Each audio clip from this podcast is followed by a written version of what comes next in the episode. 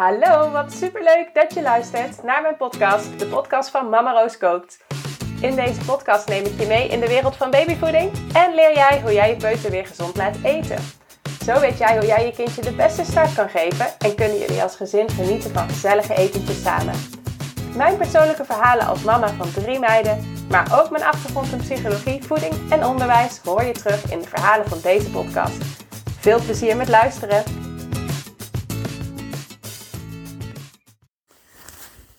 Hallo. Fijn dat je er weer bij bent vandaag. Uh, vandaag uh, ga ik even een verhaal met je delen wat ik net heb meegemaakt. En uh, dat vond ik super interessant, waardoor ik eigenlijk ook weer op, um, ja, op inspiratie voor een podcast kwam. Ik had namelijk net mijn dochtertje uit school gehaald en er kwam een vriendinnetje spelen. Um, en nou, dat was, uh, was super gezellig. Die hebben echt heerlijk zitten spelen. En op een gegeven moment ging ik een uh, fruithapje ging ik voor ze maken. Fruithapje zeg ik nog steeds, maar ik bedoel gewoon, uh, ging ik wat fruit voor ze snijden. En mijn dochters die zijn helemaal fan van litchis. Nou kun je die bijna niet verkrijgen het hele jaar door. Maar rondom kerst zijn ze er altijd. En nou, het is nou begin januari als ik dit opneem. Um, dus uh, het is net kerst geweest en in de supermarkt waren dus heel veel litjes verkrijgbaar. En ik weet gewoon dat ik mijn kinderen daar heel erg blij mee maak. Die vinden het sowieso vaak leuk om iets nieuws uit te proberen. Um, vooral met, uh, met fruit vinden ze dat uh, echt fantastisch als ik met nieuwe dingetjes aankom. dan gaan we ook vaak op de markt gaan we kijken. ja, in de supermarkt is natuurlijk ook best wel wat verkrijgbaar, maar daar kennen we veel al. Maar op de markt zijn nog wel eens van die bijzondere dingen te, te vinden. Dus uh, nou, als we daar samen zijn, dan mogen ze altijd iets bijzonders uitkiezen. En dan uh, gaan we dat thuis lekker proeven. Maar uh, ja, ik zag dus die litjes liggen, dus ik wist zeker dat ik dat mee moest nemen, dat ik ze daar helemaal blij mee ging maken. Nou, had ik dus ook gedaan. En um, ik bood dat dus ook aan aan het vriendinnetje van mijn dochtertje. En um, nou, in eerste instantie kende ze het niet, dus zei ze... Uh, nee, dat hoef ik niet. Nou, hele logische reactie hè, als het iets is wat nieuw is. Um, uh, ja, en vervolgens was mijn dochter dat lekker aan het opeten en die was er mega enthousiast over. Um, en dat vriendinnetje, dat werd eigenlijk wel steeds geïnteresseerder. Dus die, die vroeg van, nou, wat is dat dan eigenlijk? En um, ik zei, ja, je mag het wel eventjes voelen. Een heeft natuurlijk ook een, een hele aparte schil, hè. Beetje ja, uh, hard ook. En uh, voelt heel erg vreemd eigenlijk. Heel, uh, je moet het ook echt een soort van breken bijna. Dus we maakten de vergelijking met een eitje waar je ook de schil van af moet breken. Nou, we hadden het gewoon even over dat product. Ze mocht het vasthouden. Ze vond het interessant.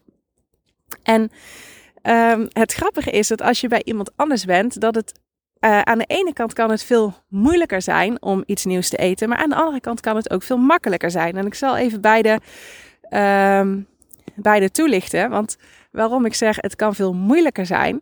Vaak als je iets nieuws gaat eten, vooral kindjes die er een beetje moeite mee hebben. Als uh, sommige, als je een nieuw product hebt of een product wat je al kent, maar waarvan je bijvoorbeeld weet dat je het niet lekker vindt. Dan kun je dat echt heel erg eng vinden om te proeven als je een klein uh, kindje bent. Wij ouders uh, kunnen dat veel beter rationaliseren en snappen dat misschien niet altijd van onze kinderen. Maar voor een kind kan het echt heel bedreigend en eng zijn om uh, zoiets in, in zijn mond te stoppen. Nou, en wat dan heel erg belangrijk is, is dat de omgeving veilig is. Dus dat het, een, ja, dat, het um, dat je je fijn voelt op de plek waar je bent.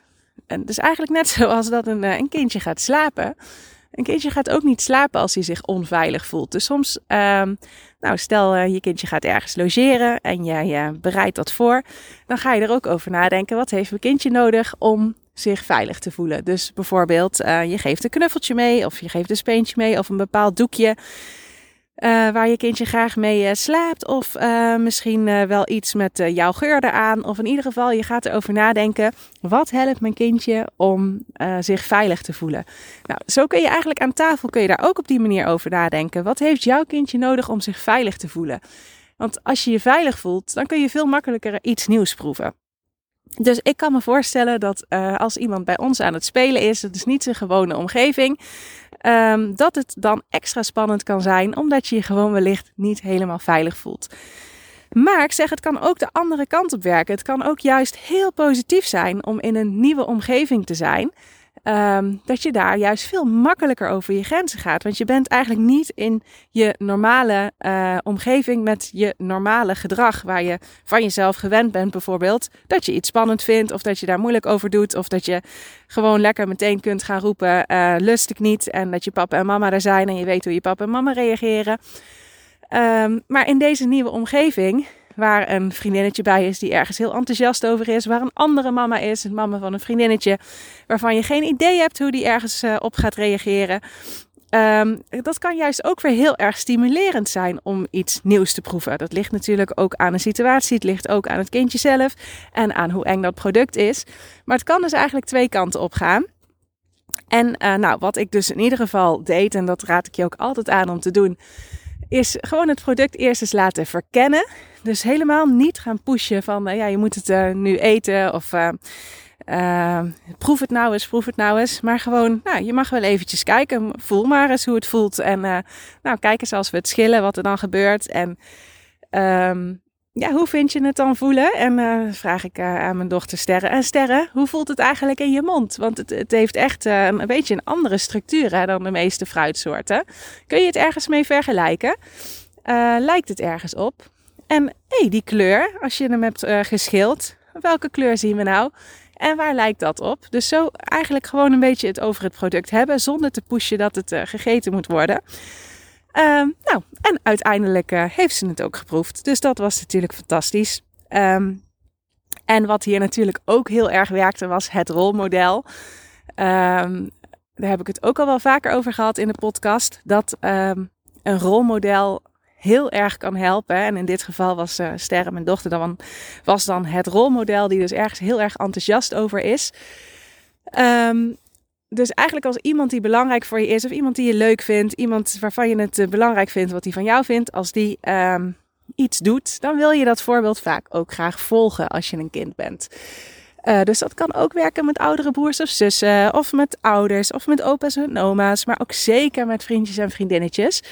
Uh, de sterren was daar hartstikke enthousiast over. En dat heeft ook enorm gestimuleerd om, um, om het te durven eigenlijk. Want ja, als jij en je lijkt op mij, je bent een beetje gelijk aan mij en ik vind je lief en ik vind je leuk. Als jij dat zo, uh, zo lekker op zit eten, ja, waarom zou ik het dan eigenlijk niet eens even durven te proberen?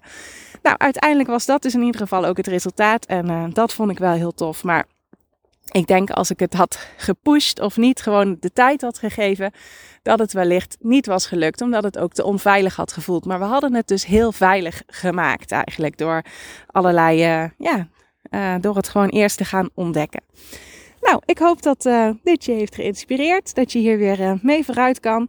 Um, om te kijken hoe kun je ook het eten soms uh, weer wat veiliger maken voor je kindje. Wellicht, ja, de dingetjes die ik eigenlijk met het slapen ook heb gezegd, wellicht kun je die ook nog eens nadenken van kan zoiets ook helpen voor het eten. Um, misschien kan er wel een, uh, een eetknuffeltje bijvoorbeeld ingezet worden die je mee aan tafel mag. Of een bepaald slabbertje. Um, nou, zo kun je ook eens daarover nadenken uh, wat je daarmee zou kunnen. En of dat kan helpen om jouw kindje gewoon een veilig en fijn gevoel aan tafel te geven. Ik wens je een hele fijne dag. Doei doei, dankjewel voor het luisteren.